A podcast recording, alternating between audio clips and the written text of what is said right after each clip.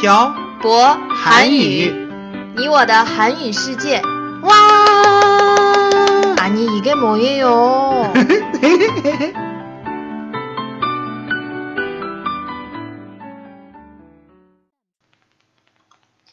안녕하세요 여러분. 빡빡 한국어의 셔버쌤입니다. 안녕하세요, 여러분. 빡빡 한국어의 연동쌤입니다.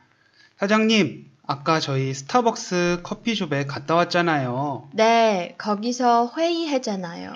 제 생각에 중국 사람들은 커피를 많이 안 마시는 것 같아요.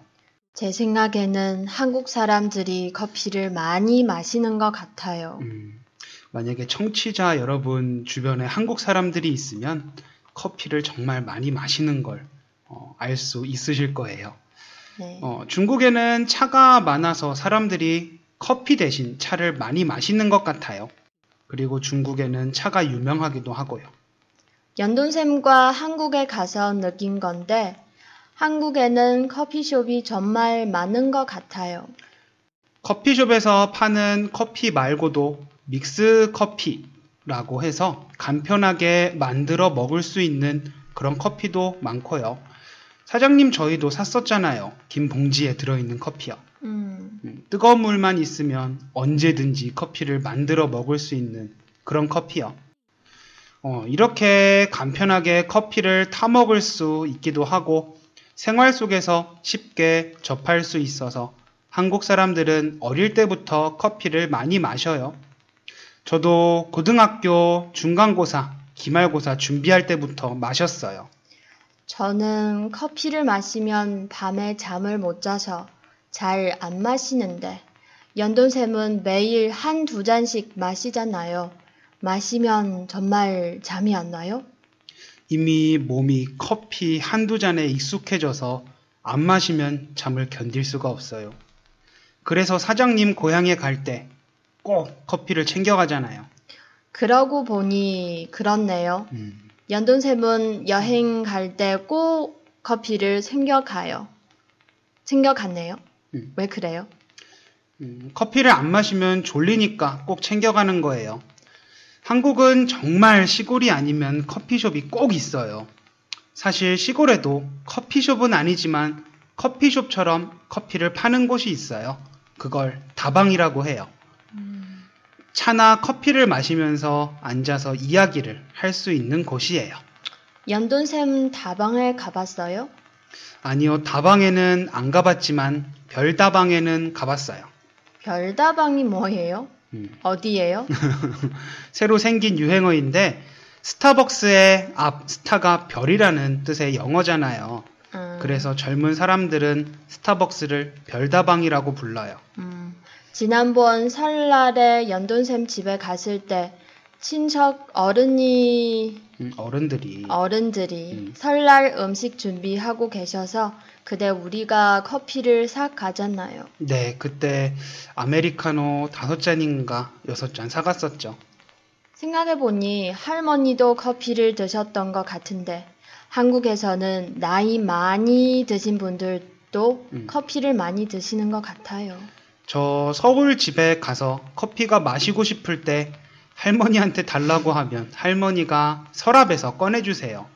할머니 서랍은 없는 게 없는 것 같아요. 음, 정말 다 있어요. 예전에 저 처음 갔을 때 그 서랍에서 용돈 늘어 쓰라고 돈도 꺼내주셨던 것 같은데.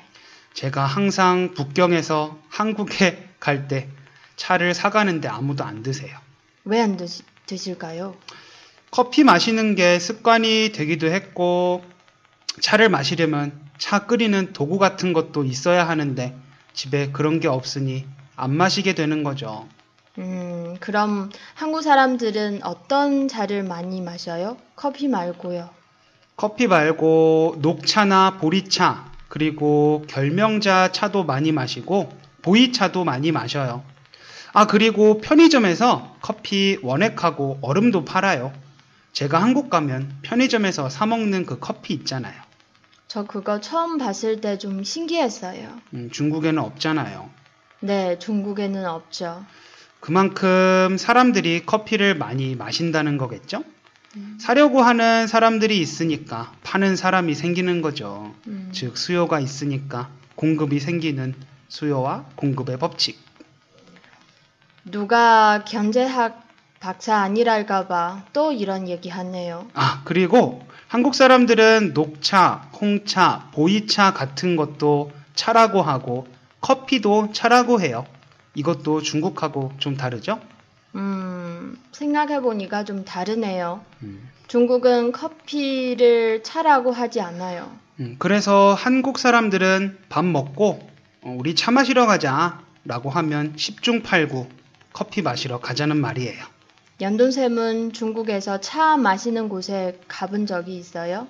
네, 예전에 중국어 공부할 때 한국인들과 중국인들이 함께 언어 교류하는 그런 동호회 활동을 한 적이 있는데 그때 언어 교류하는 장소가 전문적으로 차를 마시는 곳이었어요. 한국어로는 어떻게 말해야 할지 모르겠네요. 중국식 다방이라고 할까요? 느낌이 어땠어요? 제가 갔던 곳은 어, 정말 고급스러운 곳이었어요. 음, 그런데 가격이 비싸지도 않고 장소도 넓고 회의 같은 거 하기에 정말 좋은 장소였어요. 다른 곳에도 가본 적이 있어요? 아니요. 어, 그런 다방이 집 주위에 많지도 않고 저는 차를 마시는 다방보다 커피숍이 더 익숙해서 잘 안 가게 되더라고요. 중국 사람들도 다방보다는 집에서 차를 많이 마시는 것 같아요. 음, 중국 음식이 엄청 기름진데 중국 사람들 중에 살찐 사람이 없는 것은 중국 사람들이 차를 많이 마셔서 그렇다고 예전에 들었어요. 음, 저도 차 마시는 습관을 좀 만들고 싶은데 차 끓이기 귀찮아서 잘 안 마시게 되네요. 지난번에 차, 음. 산, 차도 몇 번 마시고 안 마시잖아요. 너 연돈샘 살 빼려면 차 많이 드세요. 음, 알겠어요. 오늘부터 커피 좀 덜 마시고 차를 마셔야겠네요. 음, 사장님이 차 좀 끓여주면 안 돼요? 자신의 일은 스스로 해야죠, 연돈샘. 알겠어요. 제가 끓여 마실게요. 음, 오늘은 커피와 차에 대해서 얘기해 봤습니다. 음, 여러분 요즘 업데이트가 좀 늦어지고 있네요. 저희가 바쁘기도 하고 어떤 주제로 얘기해야 여러분들이 재미있어 하실지 잘 몰라서 주제 선정에서도 시간이 오래 걸리네요. 음, 여러분이 듣고 싶으신 주제에 대해서 댓글에 남겨주시면 저희가 주제 선정할 때 꼭 참고하겠습니다. 그럼 오늘 내용은 여기까지 할게요. 지금까지 빡빡 한 국어의 샤버샘과 연동쌤이었습니다. 들어주신 분들 감사합니다. 다음에 봐요. 안녕!